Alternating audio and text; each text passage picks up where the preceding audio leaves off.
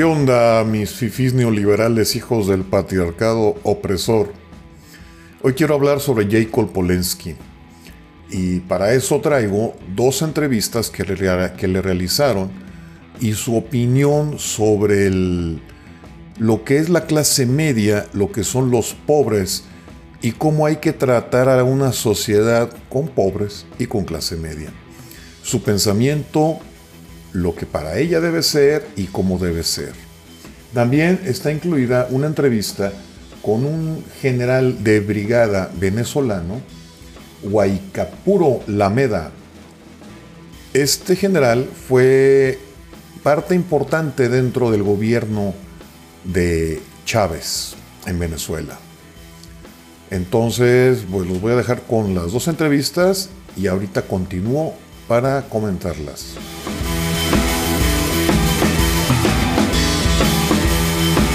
Aquí el problema que habría que entender, qué es lo que pasa, es que cuando sacas a gente de la pobreza y llegan a clase media se les olvida de dónde vienen, porque la gente piensa como vive.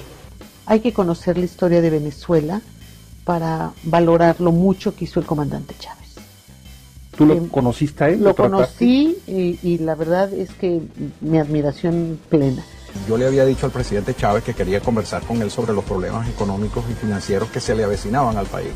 Y entonces él me dice, pero sí, con un cinismo enorme, usted no ha comprendido la revolución. La revolución se trata de mantener a los pobres pobres, pero con esperanza. Porque los pobres son los que votan por nosotros, los pobres son los que nos dan el poder. No los podemos sacar a la clase media, porque dejan de ser pobres y pasan a ser nuestro enemigo. Entonces cuando llegan a ser clase media se les olvida dónde vienen y quién los sacó. No los podemos sacar a la clase media, porque los pobres son los que votan por nosotros, los pobres son los que nos dan el poder. Hay que conocer la historia de Venezuela para valorar lo mucho que hizo el comandante Chávez.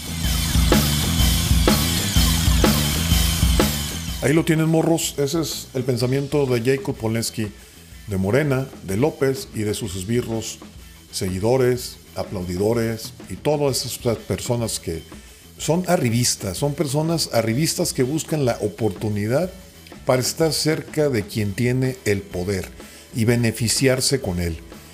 El pensamiento de todas esas personas tiene mucho que ver con el resentimiento.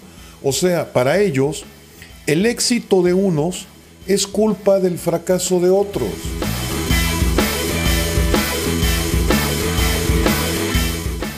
Corrijo, el fracaso de unos es culpa del éxito de otros. Esa es la mentalidad de Morena y los suyos. Esa es la mentalidad de López. Por eso López siempre está echándole la culpa a alguien más. ¿Alguna vez han visto que López se haga cargo de sus errores? ¿Alguna vez ha dicho, me equivoqué? ¿Alguna vez ha pedido disculpas por equivocarse? ¿Alguna vez ha corregido un error? No, claro que no, porque López tiene el complejo de Mesías, se cree infalible y siempre en su mente los demás son los culpables. Él nunca va a ser el culpable. Y lo podemos ver en muchos ejemplos dentro de su gobierno, de sus seguidores, de sus secretarios, de todas las dependencias. Toda su administración es una administración fallida. Faltan escasos cinco meses para las elecciones. Tenemos que ponernos las pilas, tenemos que echarle ganas. El futuro de México, la democracia de México está en, están en juego y tenemos que hacer todo lo posible por salvar este país. Después tendremos que salir corriendo los que puedan y los que no, a ver cómo, cómo le hacemos para sobrevivir. No sean tontos, abran los ojos. López miente, Morena miente, su gente miente, todos sus, todos sus seguidores son arribistas, todos, el que me pongan. Youtuber, eh, reporteros de la mañanera, los del Congreso, todos, vaya, nómbrame uno y van a, nómbrame un morenista y te nombraré y te señalaré una revista. Esa es la frase. Nómbrame un morenista y te señalaré a una revista. Bueno, mis chamacos y fis neoliberales, hijos del patriarcado opresor, yo me despido y nos vemos más tarde a ver qué más les traigo. Por lo pronto, se lo lavan si quieren. Y si no quieren, no se lo laven. Adiós.